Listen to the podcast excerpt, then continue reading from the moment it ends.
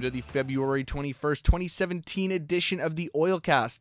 Unfortunately, the Oilers' three game win streak came to an end tonight after a 4 1 loss at the hands of the Tampa Bay Lightning. Today, I'll be hitting on Laurent Brossoit getting the start and what's in the cards for him going forward, Connor McDavid being outplayed by a counterpart. I know, crazy. Say it ain't so, Joe. A mid game line shuffle and an impressive showing from the first line. But first, the recap. So the Lightning struck quick in this one, taking advantage of Brandon Davidson's stick betrayal, which snapped on him off a point shot. It resulted in a two on one where Nikolai Kucherov found Andre Palat for the one time goal.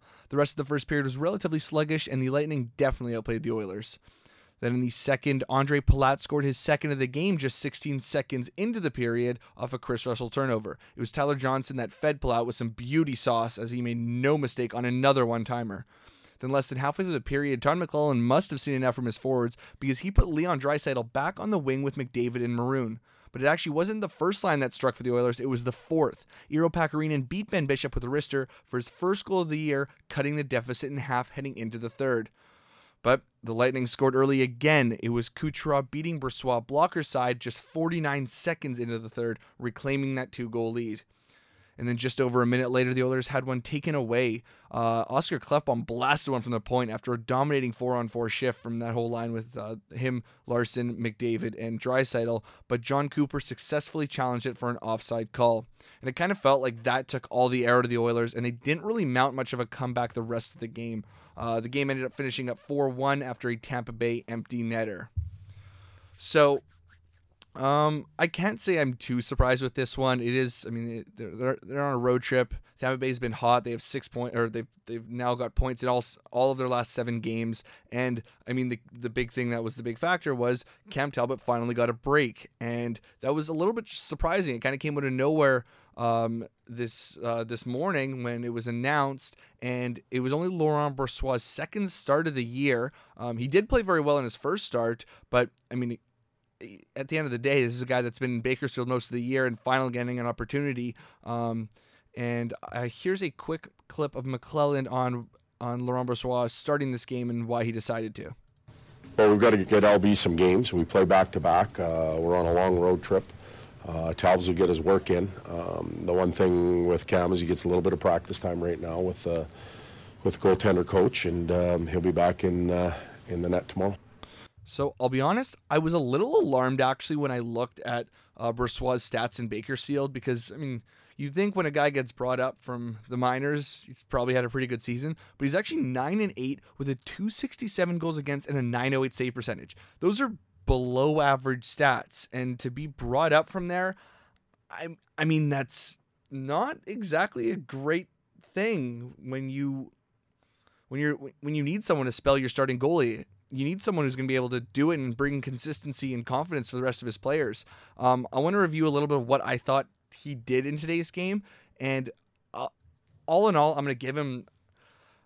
Mm, let's go with a C minus. It really wasn't a good performance, but oddly enough, I don't think any of the goals were actually goals that a goalie should always stop. Um, I thought the first goal was nearly impossible. It, um, it would have been an amazing save if he made it. The second one was very tough as well. It was the third one that really bothered me. And although it wasn't one that you, you need to stop all the time, like in a vacuum, but it was it was the beginning of the third period. The Oilers were down two one, and it was you could probably feel like the Oilers they were still confident. It was down two one, and we're a good team.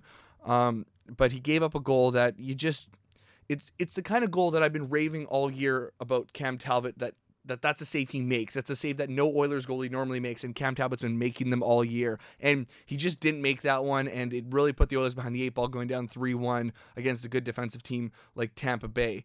Um, the other thing that even before that that goal, where I was really concerned watching Laurent Brossoit, thinking that he might actually be our backup goalie the rest of the year, is his rebound control was awful today. In the first period alone, there were three separate times where he gave up bad rebounds. Not not like maybe should have done that one a little better, but bad rebounds that could have resulted in goals. The second one he had second period had an atrocious one, and uh, I don't know if he had one in the third, but all in all, it was it was consistent consistently bad in terms of rebound control and sloppiness and movement side to side. It was he was getting his chest was coming too far down and he was falling a little bit forward and losing his position and his uh his balance and I mean let's let's I'll, I'll put it in terms of when the Oilers got it back to 2 1 in the second period, every time the rest of the period that the Bolts had a chance, I was very uneasy feeling like this was going to go in and, uh, and, and we were going to be down 3 1 and put behind the eight ball. So I, I, I want to be clear that you can't or I can't, I can't just go off here and say Laurent Brossoit is terrible. He should never play again. It's been one game. I mean, he hasn't proven himself to be an NHL goalie to this point, but you're not going to give everything off this one game. Um, the only issue is that the Oilers are under a time crunch in terms of deciding whether or not he's good enough to be their backup going forward. Um, you're obviously not looking for for him should say Talbot go down. If Talbot goes down, I mean the season's over ultimately. I mean we don't have a chance of going further in the playoffs without Talbot, but we need someone to spell Talbot later in the season. I mean the the stats are unbelievable when you look at when you look at how many games and everything Talbot's played. I mean he's three clear in terms of games started over the second place goalie and and uh, over 200 minutes clear of second place as well.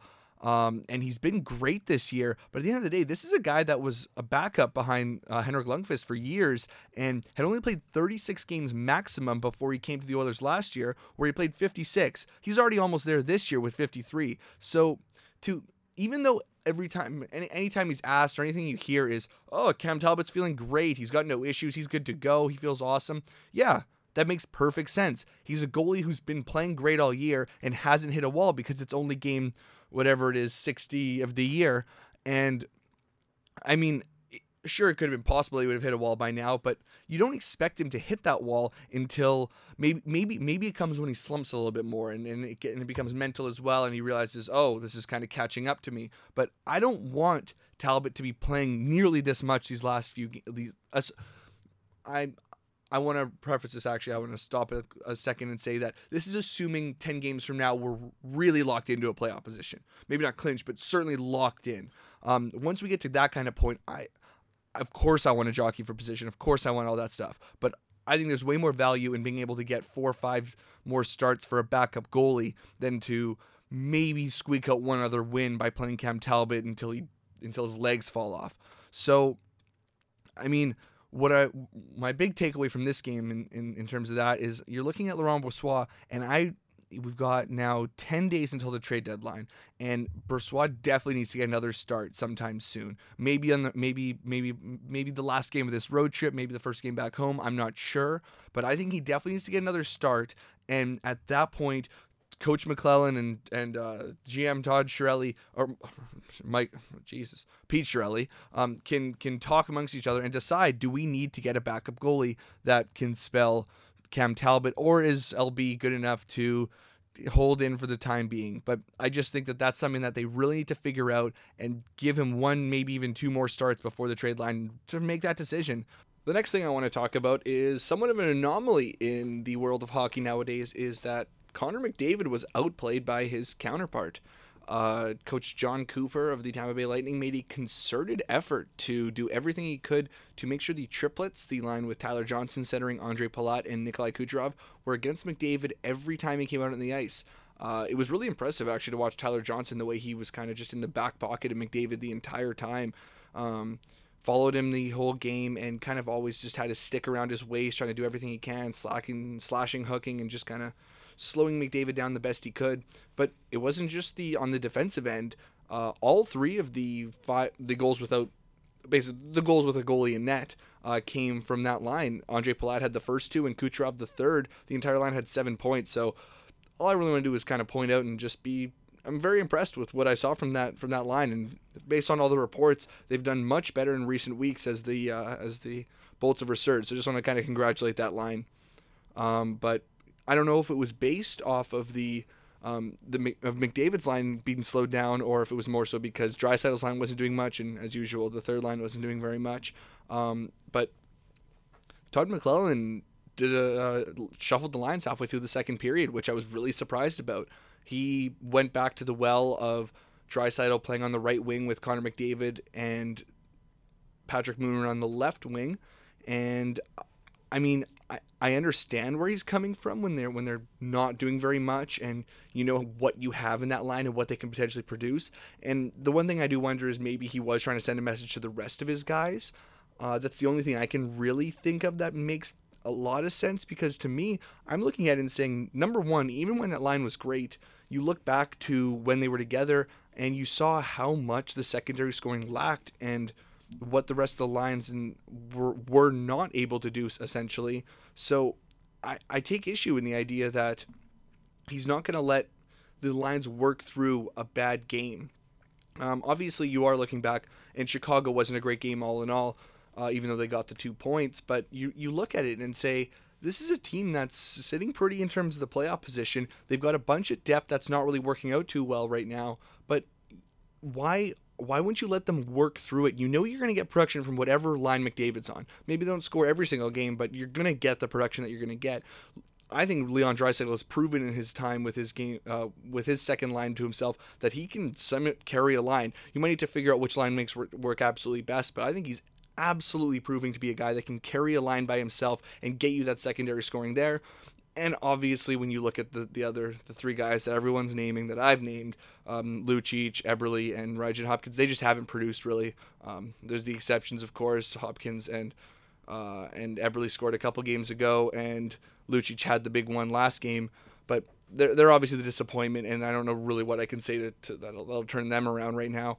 But I just I look at it, and this team has such they're they're put in such a good position right now, such a better position than we all imagined that they would be in. And so I don't understand why you wouldn't just work through things. Let your let your teams kind of let your lines kind of figure it out. Give them the game, or at the very least, I, am cool with the line shuffle. I totally understand line shuffling, but don't put McDavid and Draisaitl together right now because you know we can go back to that well at any point, whether it's whether it's the third period of a game or whether it's just you want one game to sprite, spruce things up, or whether it's a power play, whatever. Or I should say power play. That makes no sense. But other than that, I mean, you're looking at you can throw McDavid and and and Draisaitl together any time to give them a spark. But I don't like going back to that well that you like I want that to be maybe a little bit more of desperation or situationally. I don't think that you should be putting them together right now when you can try to work through and see if you can somehow get three balanced lines of scoring. That's what I'm looking for, and I just don't think he gave much of an opportunity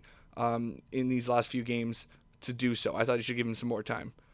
Um, now we've talked about I've, i mentioned only the first three lines there because I made specific effort not to talk any shit about the fourth line because they really impressed me today. That Matt Hendricks, um, Iiro Pakarinen, and Mark Letestu did fantastic today. Um, I want to make it clear that it wasn't the goal that made me write this. I'll kind of give you a timeline of my notes because first, after the second goal, making it 2 0, I wrote down how will the Oilers respond. And the next shift after that, Hendo came out and absolutely dominated the puck along with his line mates. Um, and then at the end of the whistle, he unnecessarily started shit. He didn't need to, but he went in there and it was clear that he was trying to spark something. And I was very impressed with that. And not just that, the next shift that came out, it was a 40 second three man cycle in the offensive zone. And that was when I wrote down I was really impressed with the fourth line. I, the first period, I thought they had a couple of good shifts, but that second period really impressed me. And then, of course, Pac Man scored his first goal of the year. And now I'm like, okay, I've got to I've got to talk about these guys because he scored the goal that brought it back to 2 1, and it was the previous two shifts that I think really turned the tide in the game. Um, specifically, uh, Hendricks, who's just been playing fantastic these recent games, but I want to give credit to all of those guys. Um, another good game from Letestu, and great to see Pakarinen score. Uh, he actually has three points in his first four games back since injury, so great to see him stepping into the fourth line and being able to develop a role. Um, and I kind of want to let that bleed into the next thing I wanted to talk about, which was the Oilers bonding as a group. Uh, Chris Westcott of the Edmonton Journal wrote an article discussing the palpable sense of camaraderie uh, that he felt as the team was growing closer throughout the road trip. He he wrote he wrote about how this was a feeling that he hadn't gotten covering the team in a really long time, um, and was just basically saying how th- this the tightness of the team was so noticeable, and he was really impressed by that. And I want to give you a little bit of a quote from Matt Hendricks uh, from when he was talking to Chris. Uh, he said, I think we've got a good group of guys that's coming together at the right time in the season. You bring up the word camaraderie, and I think that's a good word for our group. We've got a great team, a great feel in the locker room, and everybody is recognizing their role in our team, and we're playing pretty good hockey.